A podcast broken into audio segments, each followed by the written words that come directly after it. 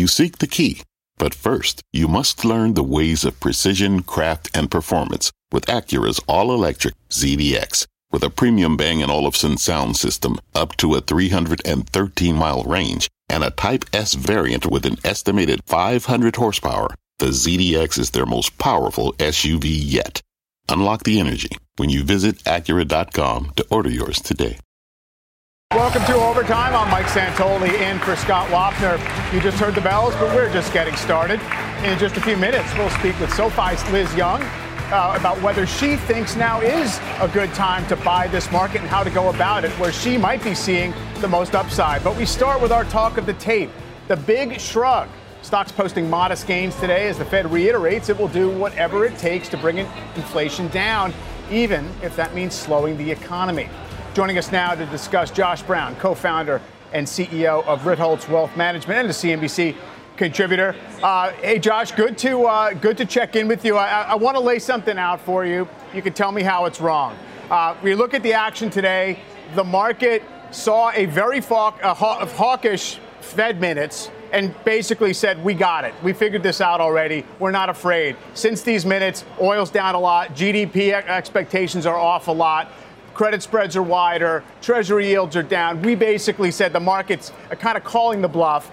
Uh, S&P's five or six percent up off the lows. You've had afternoon rallies each of the past three days. The hardest hit parts of the market are actually holding above their lows, and you finally got a shakeout in oil and energy. So the last bastion of the overconfidence in this market has basically been undercut. Tell me why this is not perhaps the makings of something better on the upside. I wanted to be so badly, Michael. And as you and I talked about the last time we were on together on this show, you have to be open minded now. So I, I, I'm willing to get to a point where I say, look, nothing technically has changed. Um, we have enjoyed a rally in a bear market, and that's great. And we've had a bunch, and they've all led to lower lows. And this one is still uh, guilty until being proven innocent. But we are doing a lot of the work. Like when when June ended and everyone on Wall Street did their worst first half ever, and the guy from Deutsche Bank did the ten-year Treasuries worst first uh, six months to a year since 1788. I don't know what his data source is, uh, but like when those notes oh, went out, like the thing that we looked at each too, yeah. Right, right.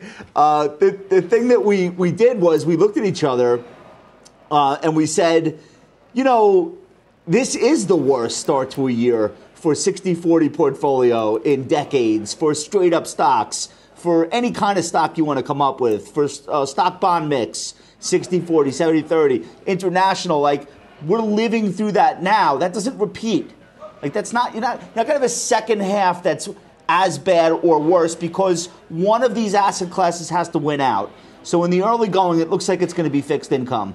So now you're getting decent yields. Barron's did its cover story um, uh, over the weekend. Now there's actually yield in like seven or eight different places. That's a new competitive threat, I would say, for the stock market because people still have money to put to work and they still have to choose. So that's why, look at today consumer staples and utilities leading, and defense stocks, which never gives you the warm and fuzzy. Not defensive, but like literally bombs and guns. So if that's what's going on, uh, healthcare looked pretty good t- today too. If that's what's going on right now, just accept it. Try to be there also. You don't need a full market rally. We just need days like today to take some of the pressure off.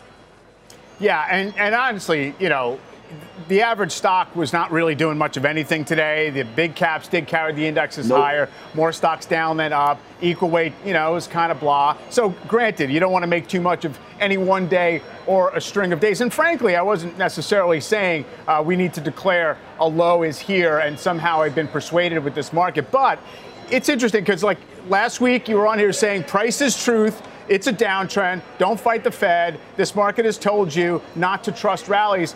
And then I saw you yesterday on halftime, and it was about the, you know, look, asset allocation maybe benefits from mean reversion here. Things don't stay terrible for long. It's like those are the two wolves fighting in your heart. Now, which one are you going to feed the most right now? Either the sell the rallies hard or the, you know, maybe think about what might be right, uh, go right, uh, and, and have some upside risk to it. I'm so glad you asked me that question. In 2013, they gave the Nobel Prize in Economics to three people at the same time.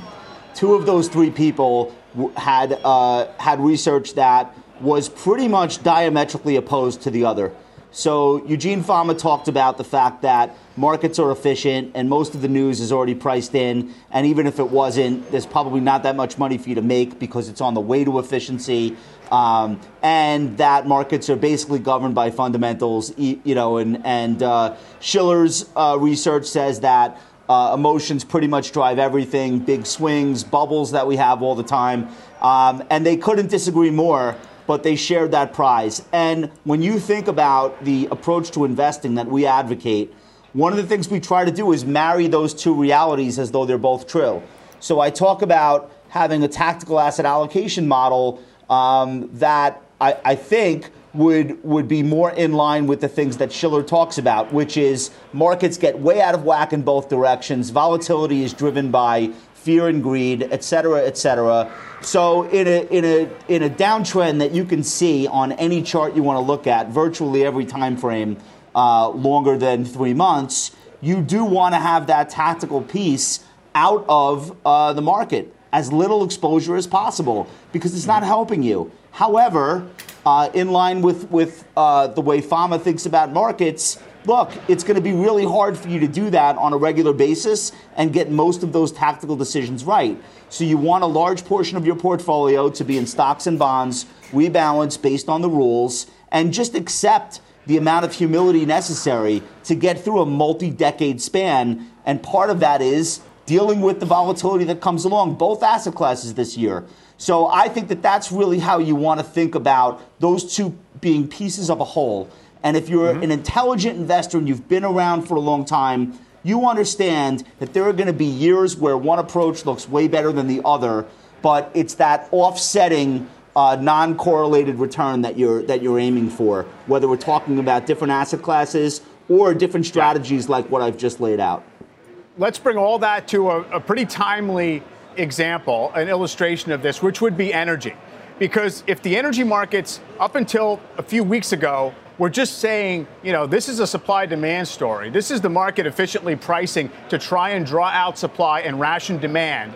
And it's really all it's about. And now we're down 20% in a few weeks. Yes, on anticipated slowdown in demand, but clearly there's some emotional component to that. There's some kind of positioning or crowding effect that also had it. And what do you do with it now that it has had this break? Very interesting that you asked that question. We don't invest directly in commodities, but we do have exposure to energy companies, most of which are oil and gas, at least on a market cap weighting basis. But we did, for argument's sake, listen to clients who asked us specifically about inflation and should I have commodity exposure? Should I own oil straight up or oil ETF or should we overweight oil stocks? And the answer, Michael, you probably would be able to guess this, but for the viewer, um, there was some diversification benefit from being involved in commodities, anywhere from 10% to 30% of a portfolio, meaning you reduce the stock 60% and the bond 40%. There was some diversification benefit, but it didn't happen how you might think. It wasn't to the upside, it was just in the form of less volatility. Once you go out past three years, there's nothing there and we went, mm-hmm. you know, five years, seven years, 10 years, rolling returns, any way you want to look at it. So I don't know that you want to look at energy and say, ooh, a 20% dip, let me make it a huge part of my portfolio. Just like you should not have been doing that to the upside. The reality is energy is a very, very small part of the S&P 500. Even if these stocks double, it'll still remain that way, especially relative to consumer discretionary, tech, and financial. And yep. if that's the case, you really have to think that you have a, a, a view on oil that somehow like is an edge. I don't think yeah. I have that. So we don't play that game, and I don't think anyone really needs to either. Let's bring in Liz Young, head of investment strategy at SoFi, joins me here. Liz, good to see you. Good to see you too. Uh, you've, you've heard what we've been kicking around here. I mean, where does the weight of the evidence, in your view, take you uh, in terms of this moment? Because for all we can say that the market figured stuff out, you still have a market that likes to try and anticipate and look ahead, and a Fed that says we need to see the evidence of inflation coming down before we really change what we're doing. Uh, where does that shake out? Well, I think for the rest of the month of July, the market is going to continue to fight with itself. So we see mood shifts every single day, right? I mean, even yesterday we saw a mood shift intraday. We opened the day down, finished the day pretty good. Today is a good day. That doesn't mean that the rest of the week is going to be that way. And you have to think about the sequence that's about to occur. So we're going to start earnings season in a couple weeks, and then that's going to heat up for the following three to four weeks, where I'm willing to bet that we're going to hear from a lot of CEOs that the second half of the year is not going to be great, and we'll get a lot of guidance downward. The market still has to digest that. So, despite the fact that we have baked a decent amount of this fear in, we haven't baked it in all the way. And there's always going to be this sort of what happens first, second, and third. And what happens first is the market breaks. I think we can all agree the market has broken. That doesn't mean it's hit bottom, but it's broken. Then, second, earnings bottoms. And then, third, the economy follows. We still have not seen the bottom in earnings. We still have not seen the bottom in the economy. And I think the energy sector is actually a really good indication that we're, we're checking off more and more things on that checklist. Makes sense. Yeah, it does seem as if there's not a lot of incentive for CEOs to be super enthusiastic, at least, if nothing else, with guidance. We'll get back to this, Liz. Uh, we do have some breaking news, though, on GameStop. Steve Kovac has the story. Steve. Hey, Mike. Yeah, GameStop shares are up about 5% right now. Uh, on news that the board has approved that four for one stock split. This is that four for one stock split that we heard about a month ago, uh, but it's sending shares up now anyway. Uh, it's going to go into effect on July 22nd, with July 21st being the last day to trade under the current structure. And keep in mind, we're still in the middle of uh, GameStop's quarter. Their quarter actually ends at the end of next month when they're expected to launch that NFT platform that they keep talking about. Mike, I'll send it back to you. All right, thank you. Uh, reflex tick higher in GameStop. We'll see if that lasts, given that uh, sometimes this uh, is recognized as old news when it finally hits again. Um, but Liz, uh, you mentioned we have to get through the earnings season, make sure that you know the fundamental story doesn't really fall apart further than what we've anticipated. Uh, what about the idea that there might be more resilience to profitability this time because of various factors, whether it's you know, sales growth should still be okay. We have inflation, you have some pricing power. We're starting from a position in the S&P where, you know, the the more kind of robust business models are, are in the mega caps, and maybe that's going to hold sway, uh, or does it does it pay to play that game of anticipating those things? I think there's a decent cushion this time because we're coming into this with record high profit margins, right? So businesses can absorb a little bit more pain than maybe in prior cycles. So maybe we don't get down to a huge contraction in earnings, but we could see a 5 to 10% shave off of the expectations right now. And that would take the market some time to sort of sort through. So it doesn't necessarily have to get as bad as historical periods. Mm-hmm. The one thing I would caution people on, though, about mega caps is that if you look at what's happening with the dollar, we're seeing still a ton of strength in the dollar. A lot of those mega caps depend on international revenue. That is going to take a hit if the dollar stays strong. So we can't rely so much on mega caps, especially in this environment. Yeah, and I mean, arguably the sell side is a little complacent too on things like Alphabet and Amazon, where there's not a lot of you know anything but buy ratings, and so they think that they can weather anything. That uh, potentially can be tested. In terms of implementing a strategy, a rebalancing at this point. If you say July is probably going to be sloppy, or maybe the summer is still going to be a wait and see and a prove it market, um, you can acknowledge you're not calling a bottom and still say, I don't know, I want to be in place uh, for when that does happen. Because sometimes when a stab down to the lows doesn't really last that long. Right. And it's really scary right. while it's happening. So, what are we doing today, if anything? Yeah, well, I, w- I will never call a bottom because that's a yeah. really quick way for everybody to tell me I'm wrong. But Uh, what I have been saying to people, and I will stand by this, when we saw what happened in March of 2020, we really did have a couple days where we stabbed down to the lows. And then we looked at it maybe three or four months later and said to ourselves, oh, I wish I would have bought on March 23rd, or I mm-hmm. wish I would have bought on March 16th, because it felt like you didn't get that opportunity again. We never went back down there. I think when we look back on this period, we're going to say to ourselves, I wish I would have bought at some point in the summer of 2022. Now, there's not going to be one particular day, one particular week, but this is a time when it's okay to start slowly averaging in. I still think we need to get past the first few weeks of earnings. We need to get past that Q2 GDP print at the end of July and the next Fed meeting. And then we've got this built in pause in August that could bring with it a pause in volatility. But start thinking about what you want to buy for the long term. Sectors that I like right now are healthcare, financials, and I think you can look at the consumer discretionary names that have gotten really beaten down, and I think we'll get beaten down a little further as earnings start. It's almost, Josh, like um, you'd be almost hoping that you were you were not buying uh, at the bottom. Essentially, that if you think that this is just a process that where we have a couple of more chapters to play out, um, you know, let's hope that we get lower. Uh, prices to buy uh, at some point. Although I, I keep coming back to this, every time you do the historical studies, what happens when the market's already down 20 plus percent? Uh, what happens when the market is this disliked? by uh, investors in terms of sentiment? What happens when you've had this bad a six month stretch? And it's like, well, you were better to be a buyer unless it's 08 or unless it's 01, right? In other words, there are these big glaring exceptions yeah. that say you think you're being smart and prudent and counter trend, and it's just a, a, a stop along the way lower. Yeah, look, uh, look, I, I think I think I like what Liz just said though because not every stock is going to bottom with the S&P 500. There are going to be like in the fullness of time when we look back, there are going to be companies like big ones that will have bottomed 6 months before the S&P. We're not going to be trading in lockstep every stock. There's going to be dispersion. So if that's your game, like if you're somebody that's looking at individual names instead of indexes and ETFs, um, this is like a great environment for you. It really is uh, on, on a market wide level, I'll just share with you this is from Michael Batnick. I think it's the most important thing. The Fed is going to get inflation under control, whether it costs them a recession or not. They just confirmed that today.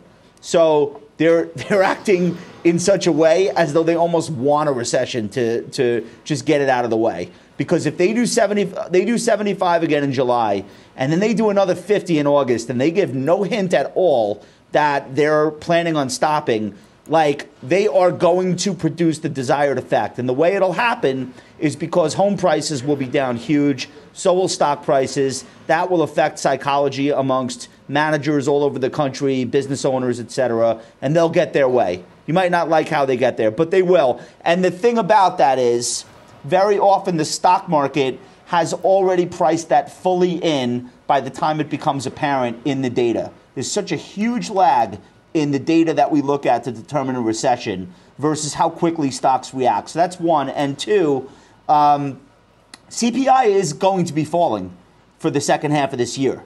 It's, it might right. not fall as fast as we want it to, but the data is unambiguous. People talk about is high inflation bad, low inflation good. No, no, no, no, no. It's not high or low. Is, is inflation falling or rising? That's the thing. So even inflation falling, inflation at 10% sounds terrible, right?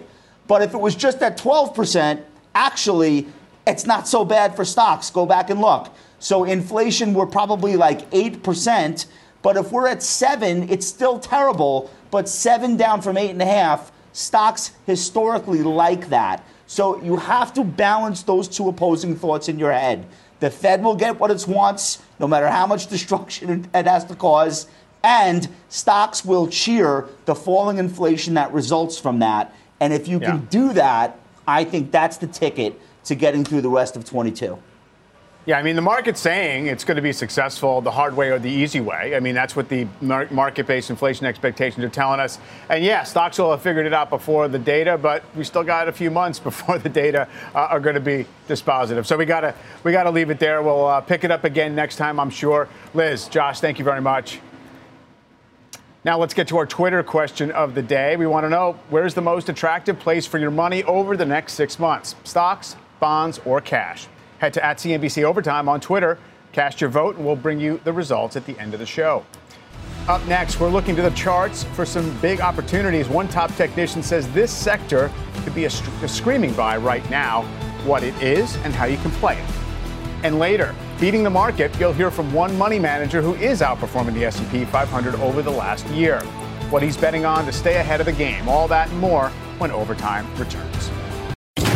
Electricity, a big idea that's inspired countless new ones. From powering the light bulb to virtually powering our entire lives. 30 years ago, State Street launched the Spider S&P 500 ETF, SPY, a big idea that inspired the world to invest differently and still does. What can you do with SPY? Before investing, consider the fund's investment objectives, risks, charges, and expenses. Visit ssga.com for a prospectus containing this and other information. Read it carefully before investing. SPY is subject to risks similar to those of stocks. All ETFs are subject to risk, including possible loss of principal. Alps Distributors Inc. Distributor. What does it mean to be rich? Is it having more stories to share or time to give? Is it being able to keep your loved ones close or travel somewhere far away? At Edward Jones, we believe the key to being rich is knowing what counts. Your dedicated financial advisor will take a comprehensive approach to your financial strategy to help support what truly matters to you. EdwardJones.com slash find your rich. Edward Jones, member SIPC. We are back in overtime. Biotech finishing lower today after a big recent run. The IBB Biotech ETF is up more than 6% in just the past month. And our next guest says this sector could be spring loaded for even more gains. Let's bring in Jeff DeGraaf, Renaissance Macro Research Chairman. Jeff, great to see you. You too, Mike. Uh, so biotech, uh, you know, kind of sneakily has, has started to get some traction and outperform. I mean, some parts of it really got overheated in early 2021. So kind of, you know, we, kind of fell apart before the market did. Now recovering. What's to like about it? What does it say even about where we are in the cycle? Yeah, I think that's the big one. Is um, you know, healthcare tends to do well on a relative basis at this part of the cycle. And you know what what does that mean? It means that we're probably in the contraction phase of you know the economic cycle, at least as the market sees it. Uh, that tends to be bad news for energy. It tends to be bad news for materials, but it's good news for healthcare. Um, we've already seen it in a lot of the pharma names, but you know, as you mentioned, just recently we started to see it pick up in biotech. Now, you know, there's there's a little bit of a curveball here because biotech tends to be the more speculative uh, part of the spectrum of, of healthcare. Uh, and that's not really where we are from a credit condition standpoint. But I like what we're seeing. And certainly, you know, when clients ask us about tech uh, and some of these other areas to be sniffing around in, we absolutely think that healthcare has a much better chance at this part of the cycle uh, than say technology. And certainly, as we see breakdowns in materials, breakdowns in energy, we want to make sure that we're adding to our exposure in those healthcare names that are breaking out. And just to, to drill in on that, I mean, you, you actually, you know, were kind of ahead of the idea that the market months ago was saying this is a late cycle environment. Now implying we've tipped into something beyond late, so kind of, you know, the end of cycle uh, type of backdrop. So you'd think that uh, energy and materials uh, are basically busted at this point? Yeah, I mean, energy is a tough call. I mean, we're a little flat footed on that one because it hasn't really distributed like we expected to see. But without question, I mean, look at the, the copper chart, look at Freeport. I mean, those are top formations. Those are this tug of war that we had between bulls and bears for the last six months, rolling over now, taking out those necklines, taking out support. It's really very par for the course. It's following the script very, very well. And then just look at the 10 year yield, right? We peaked out around 350. We're down almost 75 basis points from that peak. Um, we know just from our historical work back to the 1950s that that energy, that materials, that yields will peak about six weeks prior to the peak in the data. And so far, that's really holding to script. And I think that's you know an important message as we go forward. To Josh's point earlier, I don't think inflation is going to be the market's problem as we look into the rest of, of the second half of 2022. Now, you mentioned uh, the credit markets and, and what they've been saying, obviously sounding some warning about uh, the macro outlook. Uh, at the same time, you know, investor sentiment's already kind of on the mat, and you've seen uh, a pretty good reset in equity valuations. How do those things fit together in terms of figuring out when, you know, the, the, this kind of bearish cast of the market might be working its way through? Well, I, th- I, think you understated it. Bearish on the mat. I think it's pinned and you know probably uh, cemented in there. I mean, sentiment is by far the most bullish thing that we see for equities right here. And so, um, you know, we always try to look at what is driving sentiment. Is it the Fed? Is it inflation? What is that? And I, I think you you hit the nail on the head that that's that's an important part that's probably pre-discounted. Uh, I do concern myself with the idea that um, we're not seeing any type of relief in the credit markets yet, and they don't have to lead, but usually they're they're in sync with the equity markets. And uh, we just look at high beta versus low beta, and that's not playing itself out yet. So I think the one distinction that really almost all of us that are in the business still haven't really seen is a bear market ending when the Fed is still tightening. That's a that's a pretty unusual circumstance. And when we look at where we are in our market cycle clock, um, usually growth has really taken a much bigger hit before uh, we have some type of equity market bottom historically. And this is data going back to the 1940s. So I, I mm-hmm. still think that there's a little bit more there. I like sentiment. Sentiment to us is like valuation. It's a conditional factor that supports a bull phase. But until you see momentum, until you see some type of definitive change in trend, I think you have to be a little bit more cautious. And that still steers us more towards defense, of which healthcare is a, a part of that uh, versus cyclicality. If we started to see an improvement in things like discretionary, a big improvement in things like financials, those are early, early cycle sectors. We're not seeing that yet, but those are things to be watching for in terms of a turn where the market's now saying, hey, we're close to the growth trough uh, and looking at that rebound. All right, good stuff to look for, Jeff. Really appreciate it. Thanks, Mike. See you soon. Thank you. Coming up, finding opportunity in the face of a recession. Morgan Stanley Wealth Management's Lisa Shallett is with us. How she's navigating the market for the rest of the year. Overtime. We'll be right back. Stop punishing yourself with bland, chalky protein shakes and fuel your fitness with the best protein in the game at GNC. We've got the hottest brands and flavors that legit taste like cookies, your favorite cereal, indulgent desserts, and more. It's on at GNC. This podcast is supported by FedEx. Dear small and medium businesses, no one wants happy customers more than you do. So you need a business partner just like you. Like FedEx, who understands your passion for serving your customers because they have the same commitment towards you. That's why FedEx offers you picture proof of delivery, packageless and paperless returns, as well as weekend home delivery to 98% of the U.S. on Saturday and 50% on Sunday. See the FedEx service guide for delivery information. What's more, FedEx Ground is faster to more locations than UPS Ground. Trust FedEx for timely deliveries. See what FedEx can do for your business. Absolutely, positively FedEx. Welcome back to Overtime. Time for a CNBC News update with Shepard Smith. Hi, Shep. Hi, Mike. Thanks from the news on CNBC. Here's what's happening. Police in Highland Park, Illinois say the shooting suspect in the, confessed in detail to the July 4th rampage, confessed to climbing up the fire escape to reach his sniper's perch, confessed to firing on the crowd below and to planning it for weeks, and that he drove to Madison, Wisconsin after the shooting with more than 60 rounds of ammo and considered another attack on another celebration there, but didn't do it because he said he hadn't researched the event. He's charged with seven counts of murder, held on no bail. Boris Johnson's own cabinet members told him today, You must resign. But the British Prime Minister refused to do so, unprecedented in history in Great Britain.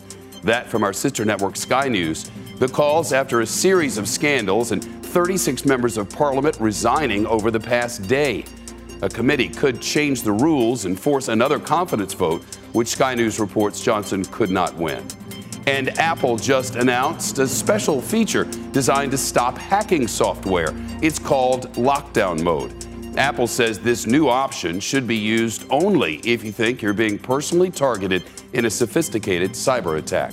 Tonight, a key witness agrees to testify in the January 6th probe, and the space race with China gets tense on the news. Right after Jim Cramer, 7 Eastern, CNBC. Mike, back to you. Shep, thank you. Stocks closing higher on the day after the Fed reaffirmed its commitment to fighting inflation. But while fears of recession are still in the air, our next guest says it could be less severe than some may think. Joining me now is Lisa Shallett, Morgan Stanley CIO and investment strategist. Uh, Lisa, it's great to have you uh, to, to sort of fill in some of the blanks here because, you know, this recession discussion, sometimes it seems very binary. Either we have one or we don't, as opposed, it's almost an academic discussion. What does it actually mean in terms of the character of whatever slowdown or downturn we might have uh, looks likely? And then, you know, what does it mean specifically for investors right now? Um, sure. Thanks uh, for having me on. I, you know, at, at, the end of the day, we have to remember that you know recessions are about a material slowdown in growth, and and before we um, get to that material slowdown, we have to understand where the excesses were built up.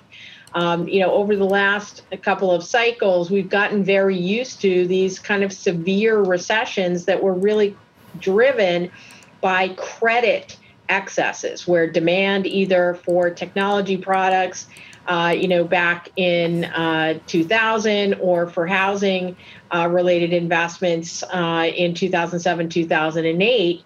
Uh, allowed us to build up these huge excesses. As we know, the current uh, crisis or the current uh, recession, if it occurs, um, is going to be prompted by a tightening of uh, um, monetary policy related to fighting inflation. And that's a very, very different phenomenon.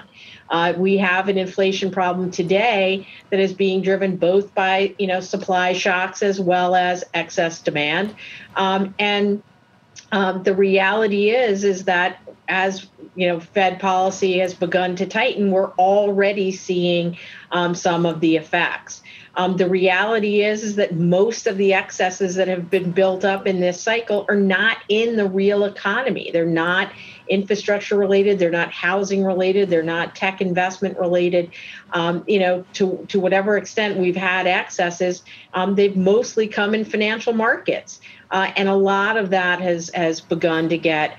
Uh, wrung out. So our thesis here is, is if you go back in history and you look at uh, you know, cycles that were more inflation driven, where policymakers were, you know, slowing the economy intentionally, uh, more often than not, the hit to profits uh, is actually more modest. And the reason is is that in an inflationary environment, you have some pricing power.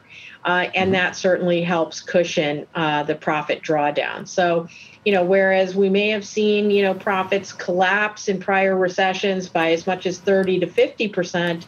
Uh, when it's credit related. When it's inflation related, uh, that number is a lot more like 10 or 15 percent. Um, and so that's kind of our base case right now. Yeah. It seems reassuring for sure. Um, I wonder, though, what the implications of that might be for the fact that maybe that means the Fed can and will choose to become more restrictive because it's not creating, you know, these financial accidents or meltdowns or consumer stress elsewhere with its policy. Uh, and, and, is that a hazard right now, or do you think that equity valuations have adjusted enough uh, for what the Fed has to do? So look, I, I think we know that um, equity valuations have have uh, adjusted quite uh, a large amount, uh, and as recently as uh, you know, 10 days ago, we're in fact uh, you know, viewed a Fed funds rate that was going through the neutral rate. You know, we were pricing as as much as uh, 3.8 percent on Fed funds by the middle of next year.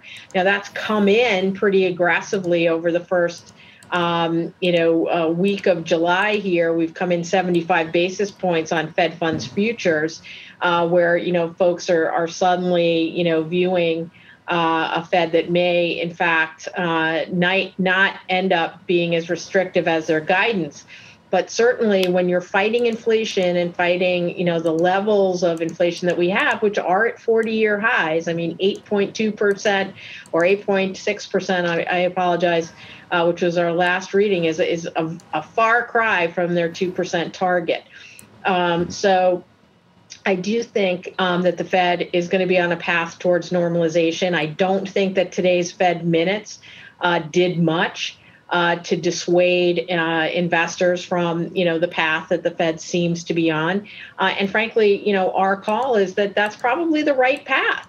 Um, we do mm-hmm. need to bring inflation down, uh, and having some higher interest rates that are mostly priced in markets, uh, you know, helps us get back to a more normal footing. And then in terms of ways to be positioned for these scenarios, uh, is it too early to start looking ahead for the upturn, or in other words, continue to play somewhat more defensively, uh, or, or is it time to say like, look, we're, we're, we're, we can see our way to the end of this process? Yeah, so I'm I'm a little bit more constructive than than my colleague Mike Wilson, who I know is on the the, the program often. You know, Mike still wants our clients to be ultra defensive.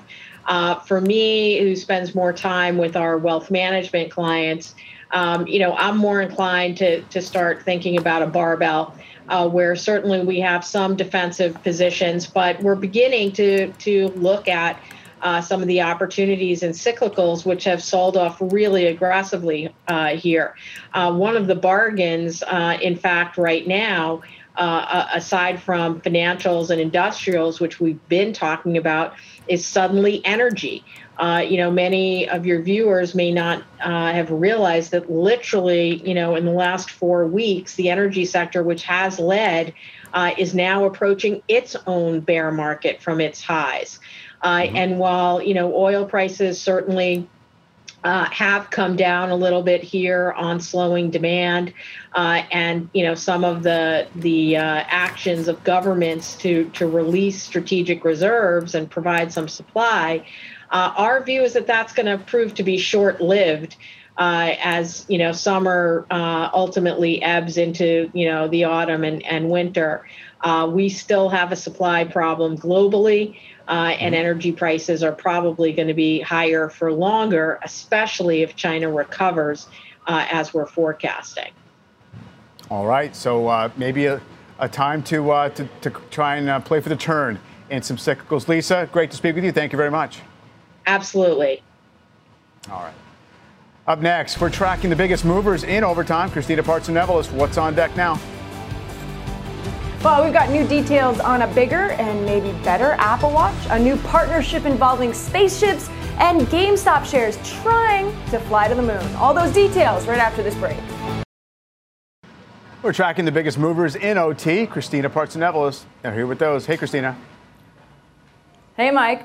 Well, shares of Virgin right now are moving 3% higher in a Reuters report that Virgin Galactic and Boeing subsidiaries, or a subsidiary, are working together on the next generation spaceship. Boeing subsidiary Aurora Flight Sciences will build two new carrier planes with the goal to fly some 200 flights per year. You can see Virgin Galactic up over 3%. And we've also got a new Bloomberg report that says Apple will be launching its biggest sports watch yet, geared towards fitness buffs. It will have a larger screen, almost two inches inches diagonally, a metal case, and will last longer for those intense workouts. The model is planned to be announced later this year. That's going to mean a lot more fitness metrics.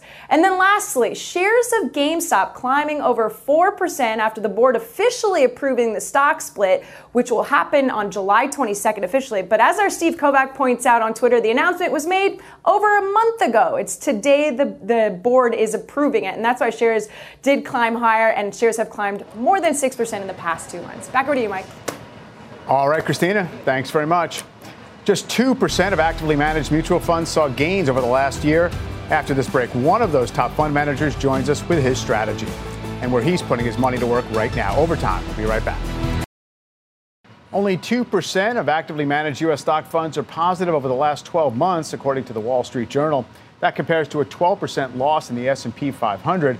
And our next guest is one of the few money managers beating this bear market. Joining us now is Mike Morey, portfolio manager at Viking Fund Management, whose Integrity Dividend Harvest Fund is up almost 6% in the last year. Mike, uh, great for you to join us today. Um, talk a little bit about uh, the particulars of this fund strategy and exactly how uh, you do try and capture uh, dividend yield and, and I, I guess, uh, protect capital in the process. Yes, good morning, Michael. Uh, great to be on your show. so, you know, we have a, a, very unique process here at Integrity Viking Funds for the uh, Integrity Dividend Harvest Fund, where we are seeking out uh, companies with long histories of growing incomes, not just paying dividends, but actually growing it on an annual basis. Uh, we seek out above average dividend yield and companies with a lot more stability uh, and, and solid free cash flows that you know, have proven historically and uh, we assume on a going forward basis a rising dividend income stream. You know, so when you look at market pullbacks, this strategy has provenly been successful in creating alpha, um, you know, over the over the broader market. We're seeing some of um, you know the top holdings in the fund: AbbVie, Broadcom, Verizon, Pfizer. Did want to get your take though on on energy, which I, I imagine this strategy has taken you in that direction to a fair degree, and, and how you would be thinking about uh, the opportunities there after this little gut check we've had in the sector. Yes, I mean, it's certainly been a, a, whirlwind in the energy sector, significantly outperforming throughout the year. So, going back about, uh, I'd say about 18 months, you know, we we begin actively adding to our energy position just because of the supply and demand picture on a global basis was really getting tight. Um, even into this year, before Ukraine, uh, it, we, we saw energy as a buying opportunity, so we did increase our exposure. Um, most recently, uh, when energy was kind of peaking, like after after the first quarter, we be- began to reduce our exposure a little bit there. You know, but uh, this material pullback, uh, you know, could present an opportunity, and we're always, um, you know, looking for value opportunities. And looking at the energy sector, it's uh, trading at the lowest the price forward price earnings multiples out of any sector in the 500. So there's an option there, but um, you know our fund traditionally is overweight. You know your defensive sectors like uh, consumer staples and utilities and healthcare. You know that have the attributes we're looking for in a uh, in this strategy. You know of having the ability to continue to increase their dividends on a uh, consistent annual basis. Sure. Um, what about financial stocks? Uh, obviously, banks are, are kind of got clearance to raise some dividends on some level. Do they qualify in, in big numbers? Yeah, so you know there's certainly opportunities within the financial space. You're getting a, a much lower dividend yield out of that particular group, you know. But we, um, you know, we have been actively increasing to our financials uh, exposure uh, but I have kind of pumped the brakes on that a little bit with, uh, you know, the potential for a, a, recession could be either in it now or, uh, you know, could happen in the next 12 months. You know, so we're uh, we're going to be a little bit more patient. But like I said, we're owning, you know, these quality company financials, you know, like J.P. Morgan or BlackRock, you know, that have, you know, the ability to make it through recessions, continue to pay, you know, increased dividends and uh, you know, again, that's those are the those are the quality companies that we're looking for.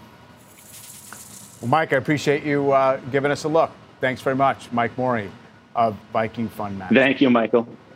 Have a great day. All right, after we'll do after the break. Three market moves to make if we dive into a recession. We're breaking it down in our two-minute drill. And don't forget, you can catch us on the go by following the Closing Bell podcast on your favorite podcast app. Overtime. We'll be right back.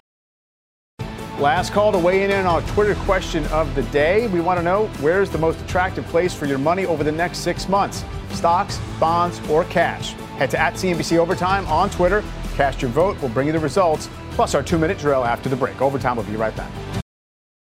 Welcome back to Overtime. Let's get the results of our Twitter question. We wanted to know where is the most attractive place for your money over the next six months? 54% said stocks, only 9% saying bonds, 36% cash. Uh, that shows you uh, folks are uh, hate bonds more than they fear stocks right now. That's been consistent for months uh, in the surveys. Time now for our two minute drill. Joining us is Dory Wiley, President and CEO at Commerce Street Holdings. Dory, good to see you. Good to see you. Uh, you know, you, you pretty much think it's more or less a done deal that we're in a recession of some description, I guess. What does that mean for your investment posture at this point? Well, well, we are. You know, if you saw the GDP now numbers, uh, they've been adjusted down to minus 2.1 percent. We still have three weeks to go, and there's a good chance, based on history, that that number is going to be adjusted down more. Given the one and a half percent loss in the first quarter, we're decreasing uh, our economy growth at a, uh, increasing rate. So that's a problem. Now, on an investing side, it creates more fear in the market. There's not enough hikes in the rates yet. The Fed's looking at 75 basis points coming out next month. That's still what, maybe a two and a half percent target. That's below the 10 year. We need a yield curve inversion before the market is comfortable in saying that, hey, the Fed is dealing with this correctly. In the meantime, that creates some really good buying opportunities in the stock market. Yeah, I'd imagine you'd be looking at, at certain stocks or, or areas where they've already kind of discounted uh, something pretty tough. Uh, Pioneer Natural Resources, pretty timely given what's going on in energy. What's the like here? Yeah, I really like that a lot. You know, uh, oil is falling off. Anytime oil falls off because the news is based off demand, that that's a good buy signal because we don't have a demand problem. We have a supply problem. The Secretary General unfortunately passed away uh, uh of OPEC, passed away Tuesday night, and his last public comments were the industry faces problems in the output, which is supply, uh, due to years of underinvestment. You know, that's a good clue right there. So uh, uh, when we look at something like the Permian, uh, which which has a lot of independence, a lot of independence away from the government, and someone like Pioneer, maybe the biggest producer out there with the lowest cost of break even on a well, you know that stock is trading at a single digit uh, EBITDA multiple, uh, which is incredible. You know, it's six times. Then you buy yeah. that stock based off of forward year forward projections for 2022 at a hundred dollar barrel oil, you're getting 13 percent. If oil did go down yeah. to sixty dollars a barrel, the company projects you'll have eight percent. That's a great yield. Yeah, and uh, exactly, an 8% dividend yield at the moment. Now, Micron, real interesting situation here because they had a bad revenue guide, and yet the stock did not uh, fall apart. Yeah, it didn't because they beat all their numbers, right? And at some mm-hmm. point, there's a bottom and there's a buy signal, and I think Micron is it in technology. That you know, there's a lot of negative fear uh, based off of inventory and demand and mm-hmm. semiconductors. And here you have a company selling for less than three and a half times EBITDA. A private equity company would do anything to buy that uh, if they could. Right. Uh, probably too big. So I think that's a really good buy signal for Micron, uh, and it's probably oversold here. Could be, yeah, an interesting tell on exactly how uh, earnings and, and guidance come the second quarter reports are ultimately received. We'll see how that goes. Dory, appreciate the time today. Thank you. You're welcome. All right, and that does it for overtime. This podcast is supported by FedEx. Dear small and medium businesses, no one wants happy customers more than you do. So you need a business partner just like you. Like FedEx, who understands your passion for serving your customers because they have the same commitment towards you. That's why FedEx offers you picture proof of delivery, packageless and paperless returns, as well as weekend home delivery to 98% of the U.S. on Saturday and 50% on Sunday. See the FedEx service guide for delivery information. What's more, FedEx Ground is faster to more locations than UPS Ground. Trust FedEx for timely deliveries. See what FedEx can do for your business. Absolutely, positively FedEx.